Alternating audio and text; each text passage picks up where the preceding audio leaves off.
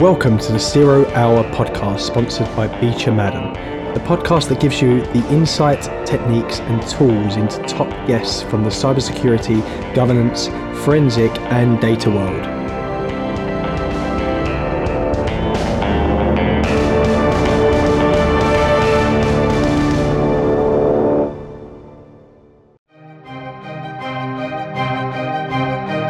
Madden are recruiters for cybersecurity and corporate governance professionals.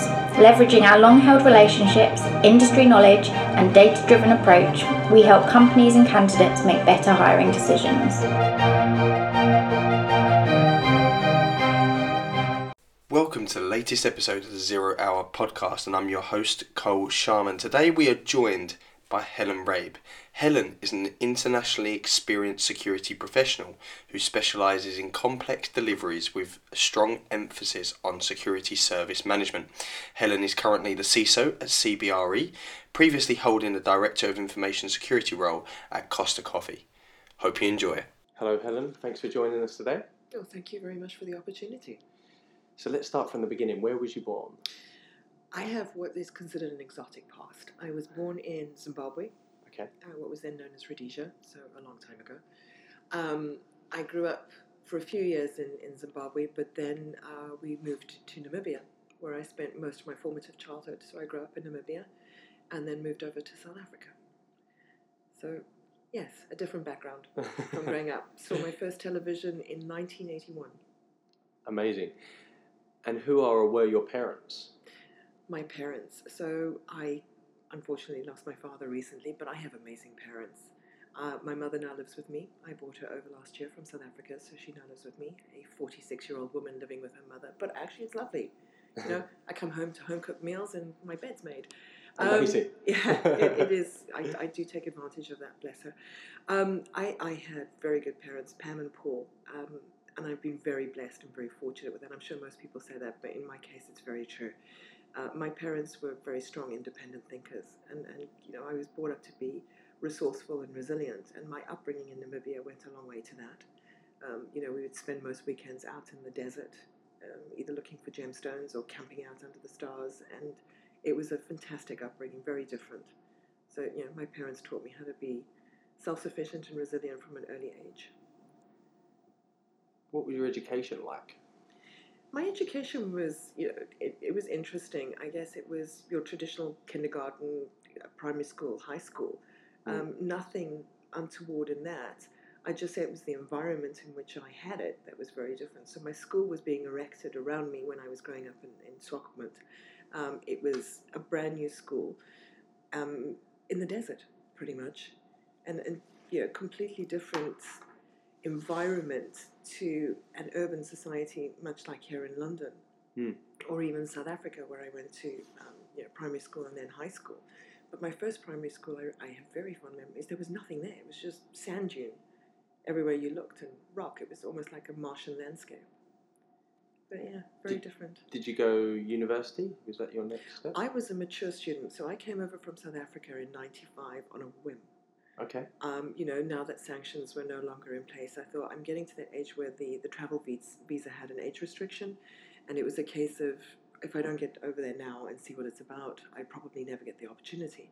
So I did. I came over on a whim. It was extremely difficult and challenging. I underestimated so many things, um, but it it became very apparent to me very quickly that if I wanted to stay here longer term, and I could, I had the opportunity through an ancestry visa through my grandmother who was British, Okay. um, then basically, you know, in order for me to knock glass ceiling on a salary, I would need to study. So I did the mature student thing. I did my classes and correspondence, and back then it wasn't online like it is now. it was a little more manual. But yeah, I, I did a BSc and then an MBA. So, and that was done through you know, a correspondence course with a university partnered over in the States. Um, you know, and it was small. It was affordable for me. It wasn't, unfortunately, an accredited MBA, but, you know, it taught me valuable insight. And it ensured that I just got the, the tick box.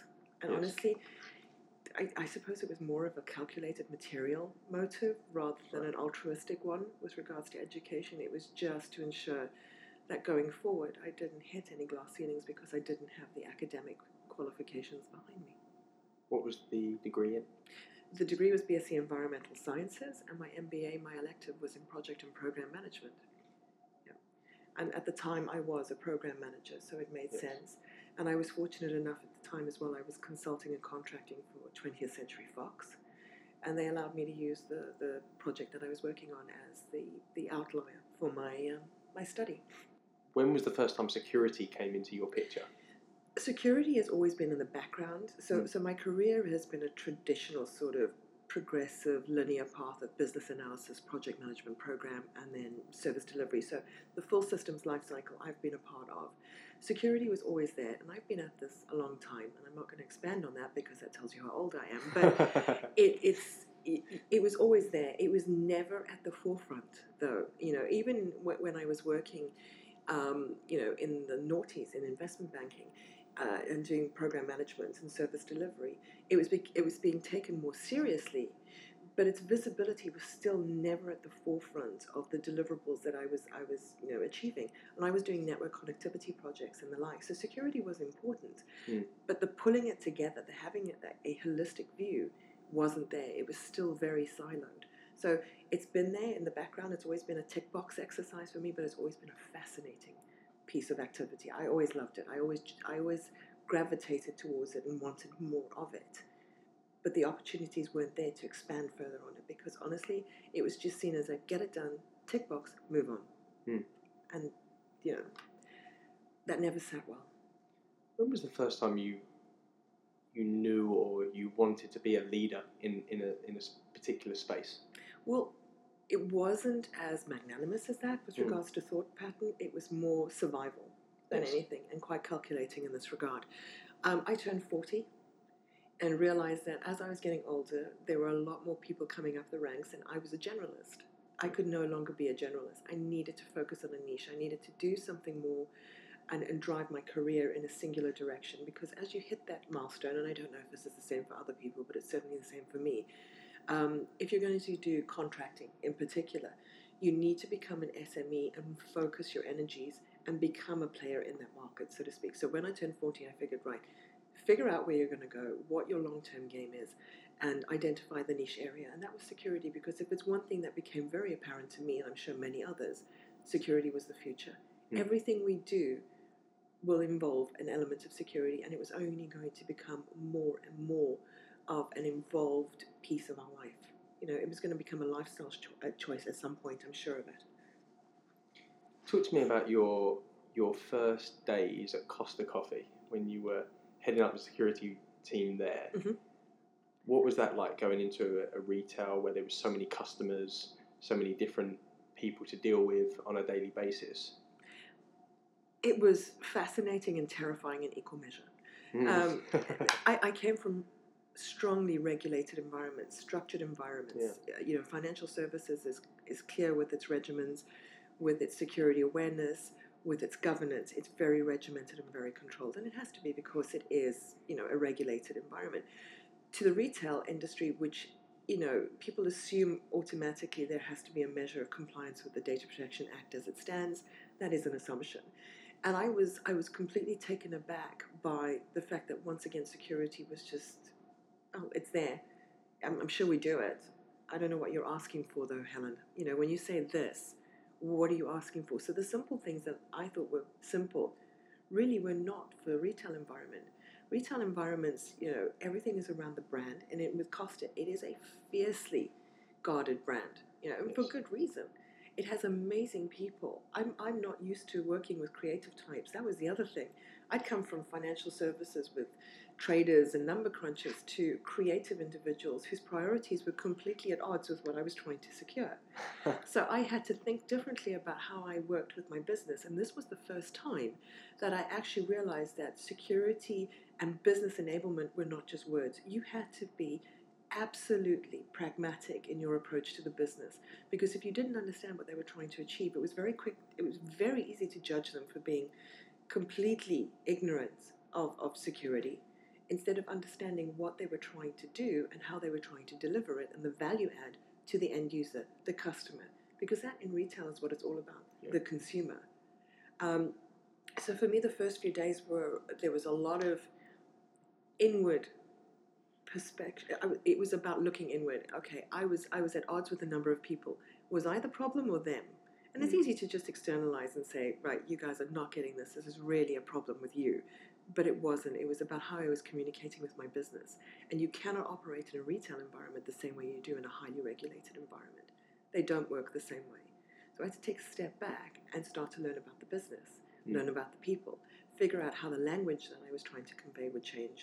about the business, learn about the people, figure out how the language that I was trying to convey would change to accommodate and bring them on board. So it was bedlam the first few days. Um, and you know the teams as well, because they worked in a non-regulated way. There, there is a, a very loose and fast approach to security. Retail is much better now. It has to be because there've been so many high-profile issues in that industry, Mm. and they've had to pull themselves together and get better at how they manage security. The beauty of Costa was the receptivity. They were on board with it. Once they actually understood the message, people came on board very quickly and loved the idea of building security into their solutions.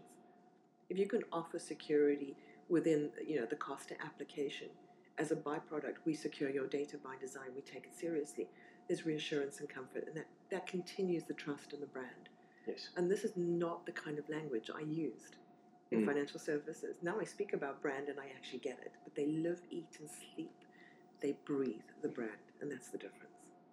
How long would you say it took you to realise that when you was at Costa?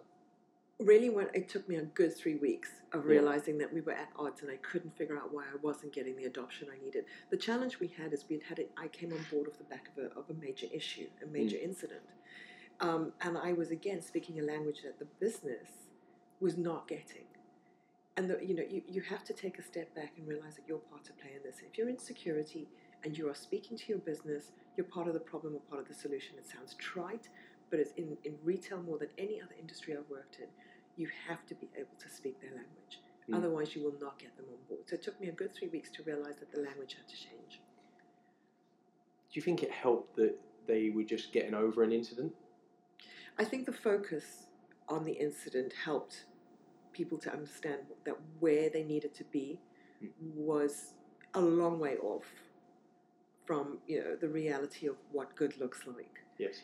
Um, I think it shocked them into a realization that what they had in place was never going to be sufficient, and it, did help focus the energy in the right direction. Yes, Now you're a real estate firm. I am. How has that differed from from Costa? So a similar culture paradigm. Um, it's not a traditionally regulated. So CBRE um, is is the world's largest real estate and, and facilities management company. I mean, it is phenomenally large. Um, but it has recently taken on board a digital strategy. We have a chief digital technology officer. So historically, it's been about real estate and it's been about brokers going out and selling. You know, it, it's it's a very complicated business model, and I can't do it justice. But I can tell you this: they're realizing that in order for them to reach a wider network of clients and to offer better services, they have to become more digitally innovative. Hmm. And that's a massive shift in the way in which they operate. In line with that, security has been part of that conversation. In order for us to offer these solutions to our clients, we need to ensure they're secure. And we will set the trend, we'll set the bar in our industry for this. Hmm. Because we're not going to go to market with solutions that can't be trusted. Because for CBRE, trust is everything. Yeah. So our chief digital technology officer is a, is a passionate advocate of security by design and security and privacy by design. Um, and that message is being pushed out there across the business simply because as we move into digitally enabled applications and the like, security will be part of that life cycle. Yes. And from the outset, everybody needs to be on board. So the message is coming from the top and then also coming from the CIOs in the business that way as well. So I'd say compared to Costa, the margins are better here. Um, but you know the the the paradigm shift in culture and, and security awareness Hmm. is the same sort of challenge. you took the word um, and a powerful word in trust. Mhm. In a real estate firm, who needs to trust you? Our end customers, so the individuals who lease our businesses. Hmm. Uh, our, our, if I say business, I'm talking about you know the the buildings that we lease to them. Right, the end users who use our digital applications to build out floor plans for their proposed real estate. Um, we also have global investors. So we have an equities division, financial services. We have financial services customers. We host data centers for certain clients. We have multiple stakeholders in our businesses and multiple lines of business. Each of those, these are long term relationships. Real estate is not a five minute relationship, these are long term relationships based on trust. And they're becoming, particularly our financial services clients, and rightly so, are becoming more and more clear about their requirements with regards to the security that we provide to them as part of our solutions. And I'm getting far more face time with end customers than I've ever had before. And that's part of the reassurance. Hmm. You know, it's part of CBRE's way of, of letting our customers know we've heard you, we've taken this on board. Here's our new CISO for EMEA, here's our new CISO for APAC and the US. We're front end. When it comes to speaking to our business, we're there to speak to them if they have, you know, the need for security assurance and the like. It doesn't mean we overshare on the content of our documents or our strategies, but we do provide reassurances with our, you know, highly regulated customers that we're now on board with this and we have a strategy in place to build out our maturity. And if you're talking to customers, would you say the wording that you maybe and the way you deliver that message is different to how you would do it internally? It depends on the customer, but yes. Mean, you have to be, with customers, obviously, there's an element of, of being more guarded with the content of Mm. what you're, but you have to understand what your customer's need is. You, you've, you've got to be clear where are their concerns and you've got to hone in on that. You only have limited time with your customers, and therefore you've got to be clear about what their concerns are and focus on that. So I tend to do some in, in advance of meeting them, and I actually have one today where we're doing their annual review. We get the agenda pulled together way in advance so we're clear and we're focused. We have to address their concerns. The language that I use internally is it depends again on the need and the requirement. Yes. But you know, the general consensus is there. Security is not going away. It's not something that just belongs to security. And again, you use, you know, these, these words are often bandied about and sometimes they, they do appear as trite platitudes, but security is everybody's problem. What you have to do is expand on why that is. We can't, as industry experts in security, expect our business or our customers to understand what that means to them pragmatically. We have to be helpful and explain why that is. So with 35,000 users, Mhm. multiple stakeholders across so many different regions, how would you go in in embedding uh, security operations? the way I'm doing it is is a multi-pronged approach, right? This is about getting out there and making security accessible. So we're going to look at branding CBRE Cyber as Okay. you know an internal function. Going across the regions requires, first of all, communication. You can't do this without a communications plan. You have to identify who the key business players are. So you have your digital and technology, but then you also have your lines of business. You have to go out there, you have to communicate. Who is security? What is security? What do we do? You can't assume that your business understands what security is. It doesn't. You know, it, it has it has a, an idea and an understanding, but honestly your business needs to understand what it is you own and what it is they own. What you bring to the table and what is required of them. So the first part of being able to go out there and explain to the EMEA organization what security is is about explaining who I am and what I do for them. It's about being front and center. Security cannot hide in the background. We have to be accessible to our business. That's a huge communication. It's a roadshow, and I've got those planned for the next three months. Hmm. All right. So that's making myself and my team accessible. It's introducing the team. It's introducing the remit. It's providing them with a basic overview of, you know, the things that are impacting us at the moment. What are they? And I won't expand on them here because you know this is publicly available. But it's about, first of all, understanding where the pain points are from a security standpoint in your business at the moment. Why does the business have a reluctance to engage with us? And then offering that availability. So, one of the things that I do on the road shows is I talk less and I engage more. And what that means is, is I encourage people, when I have my slides behind me, they interact with me throughout the presentation. So, I normally give an extended period of an hour to an hour and 20 minutes rather than doing a 10 minute presentation and you know having a q&a people engage with me throughout because they, they ask the questions throughout the sessions. Hmm. people have questions they need to ask you let them ask. Spend less time explaining to them and let them ask the questions. Some of those will keep you on you know, edge. And you have to be prepared to sometimes not be as transparent as you'd like. But you've got to be able to hear from your business what the pain points are, and you've got to be able to speak to them there and then in those forums and offer them those guidance and that input. So you've got to be accessible. That's first and foremost. The next thing is is then how do we drive out the strategy across those regions? Because if you look at GDPR, for example, although it's impacting all the regions, each region has its own supervisory authority. So it's being able to understand the nuance in region. That takes a lot of research and a lot of my time. And I have to end up spending time to understand whether, you know, the likes of the German Workers' Council, all those sorts of things, where they matter. You have to be able to relate to your business in that regard. Yeah. So it's not just about security, it's the culture. How would the message differ from the one that you're providing to the employees to the levels above you, such as C suite and board level? All right. When you get to, if you're fortunate enough to get FaceTime with your board, you have to tailor your message. It depends on what your objective is. If you're about to ask them for a few million in investment, you have to be very clear about why you're asking and the justification. FaceTime with a board level is a rare thing. You have to optimize it. You have to go in. You have to be militarial in how you structure your content and what you're going to ask them for.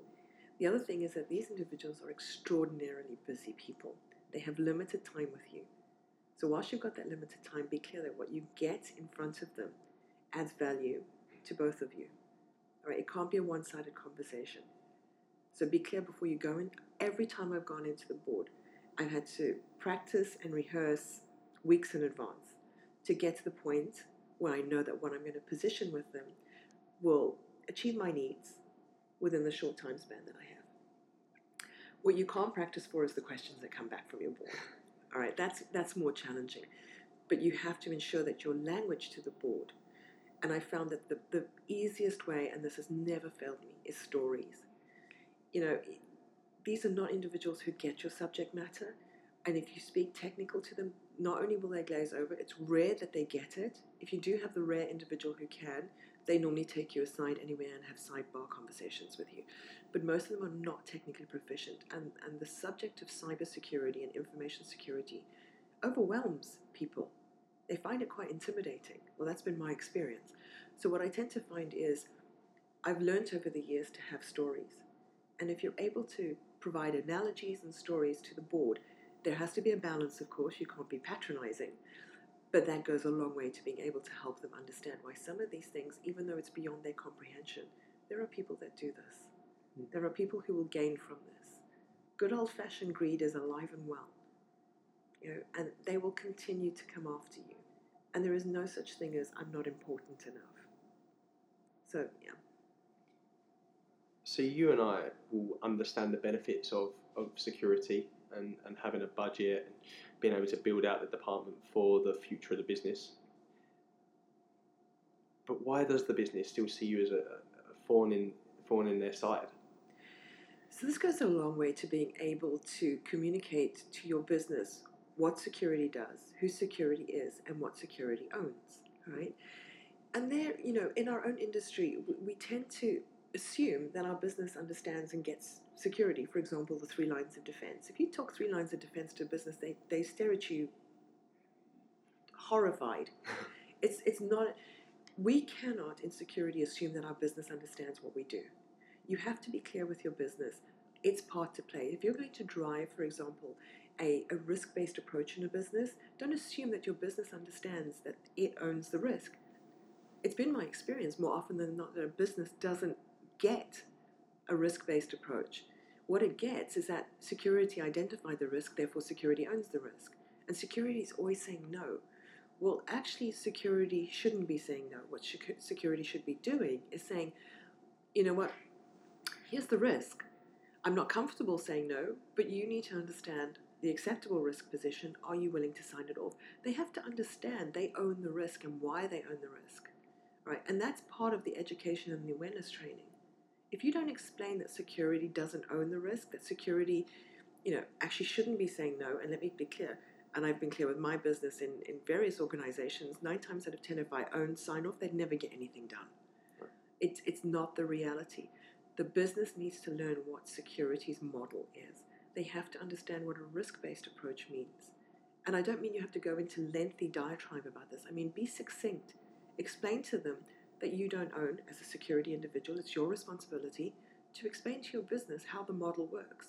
And honestly, every time I've done this, it's been a light bulb moment for some of my key business leads when they realize they are accountable for the risk. Don't produce RACIs and the like, certainly to justify your position. The information is there. Sit down with your business leads, explain to them how this works, get them on board with a risk based approach, and I can assure you it does give you a lot more work when people follow due process properly. It will give you a lot more work, but you will be doing it properly, and your Mm. business will engage with you properly. So I believe in this case, whether we like it or not, the onus is on the security organization to help its business understand what security owns and doesn't own. And if there is a perception that security is a thorn in the side, you have to get to the bottom of why that is and clear it up. Because it shouldn't be the case. How do you convince a company to increase their budget in security? with great difficulty. Um, sorry, I'm being flippant. You you need to do this in a phased approach. If you've got, it depends on the maturity of your organization, in my opinion. Right? If you have a very mature organization in security, its security culture is mature, its security practices are mature. This conversation is less difficult. Mm. And, and normally regulated environments are better at that. They get the spend. They've done it before. It's part of their budget DNA, so to speak, and also their cultural DNA. But if you get traditionally non regulated companies who have not invested in security in the past and have paid, you know, sort of a cursory part of the, the IT infrastructure pot has got some security in it, this is a challenging conversation to have. You can, you know, we, we've tried as an industry to grow up in, in the last few years and use less stick and more carrots, so to speak. But you have to take a, a phased approach to getting your investment budget if there's been a lack of investment in the past. I would say you have to focus on your critical gaps. Everybody talks about the basics. Well, okay, if the basics are really important to you, explain to the board and those individuals who are going to release the funds why you need those basics. So the message has to be succinct, it has to be clear, and it can't be technical. Right? If your board is the one who's signing off your investment budget, stay away from technical. You understand that the technology is there and it will support you, but you have to have the conversation on their terms. Otherwise, there's no empathy, they can't relate to you, and they will, in a way, subconsciously resent spending that money. You're not earning them money by that. So, what you have to try and convince them about is why this money will save them in the long term. Hmm. So, speak the language of the business. Look at what their annual reports say. Look at what those objectives say for the next 12 to 18 months. And align yourself with that with the budget. Try and speak that language. Justify where that spend is going to support and leverage that strategic roadmap for the business. It's one area of doing it.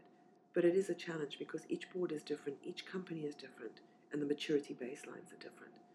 But honestly, if it's one piece of counsel I can offer in this, is that you make sure you speak the language of the individuals you're trying to convince to spend the money. You just mentioned roadmap there. Mm.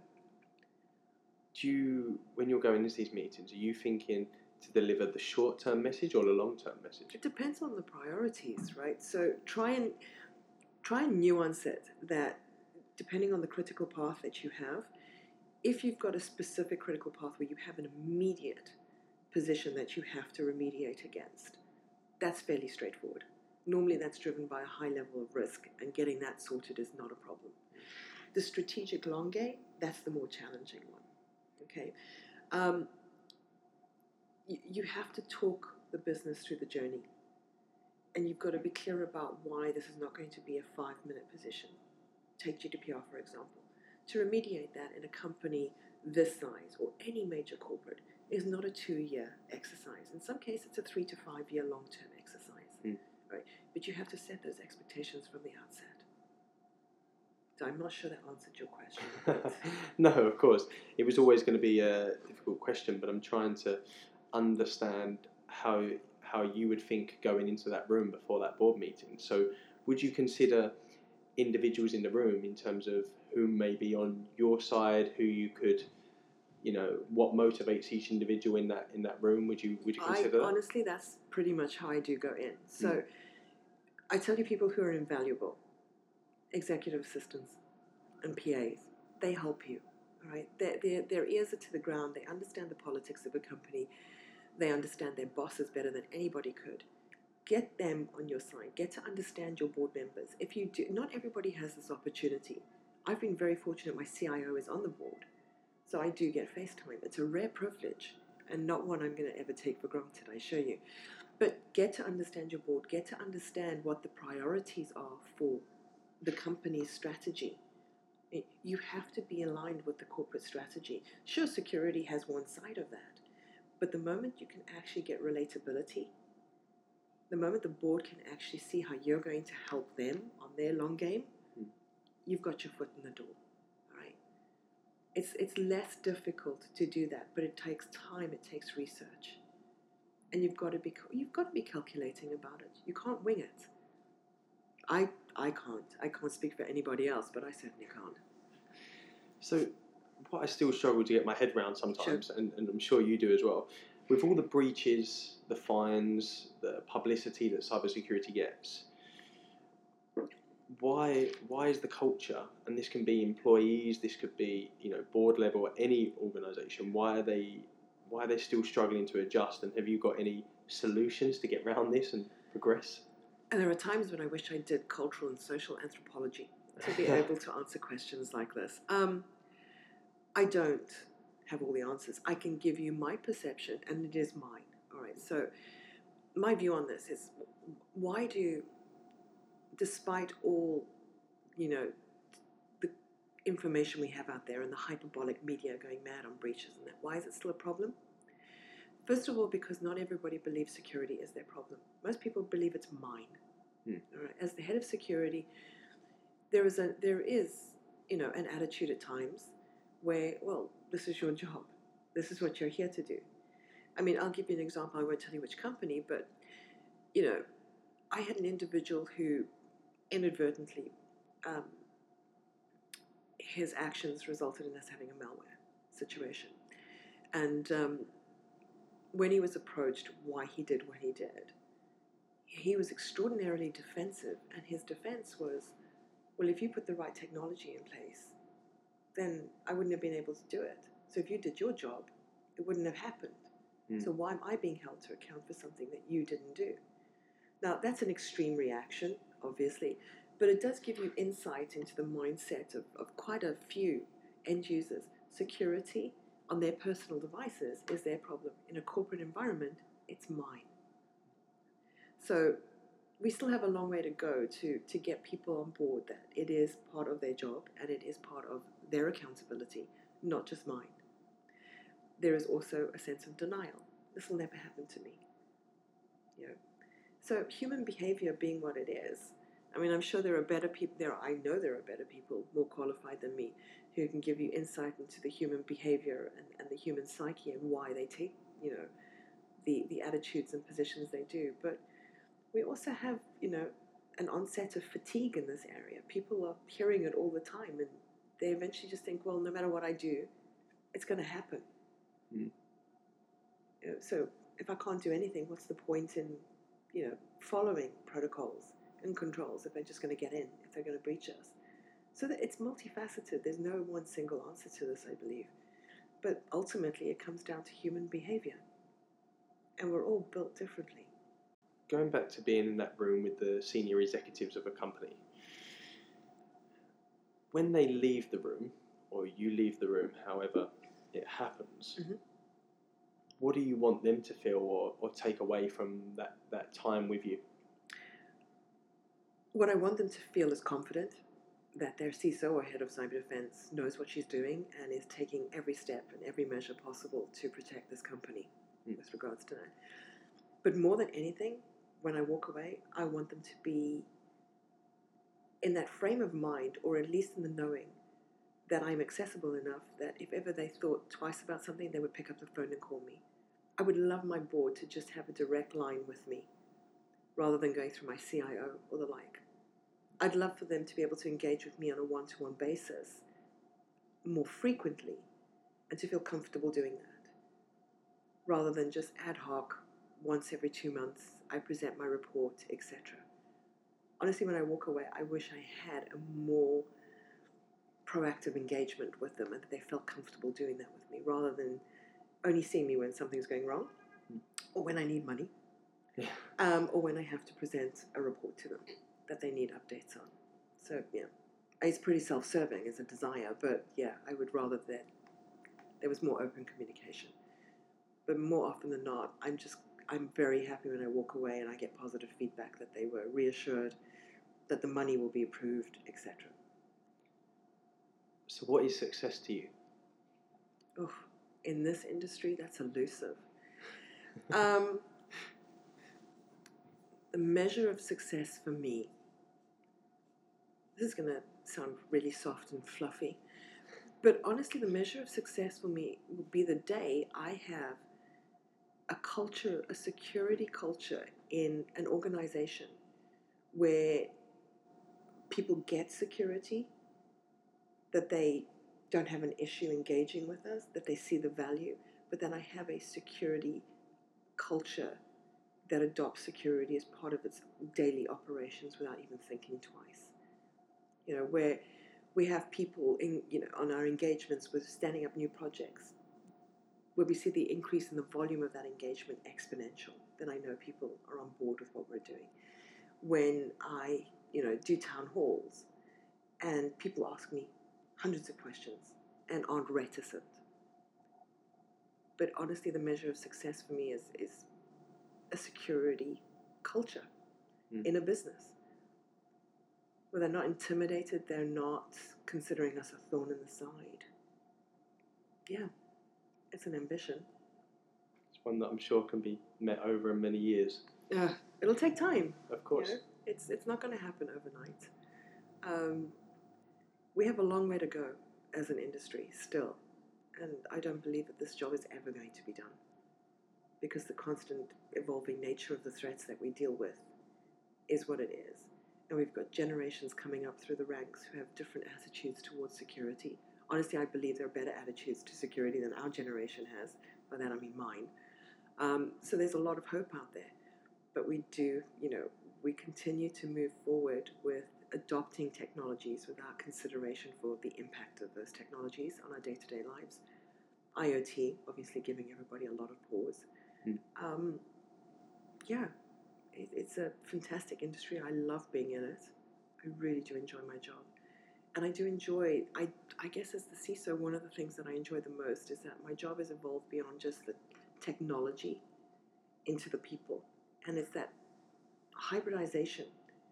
I love being able to do roadshows and speak about security to the business. And I enjoy that people are taking more time now to engage with us. Mm. But yeah, have a long way to go. Now, we finish every podcast with 10 quick fire questions.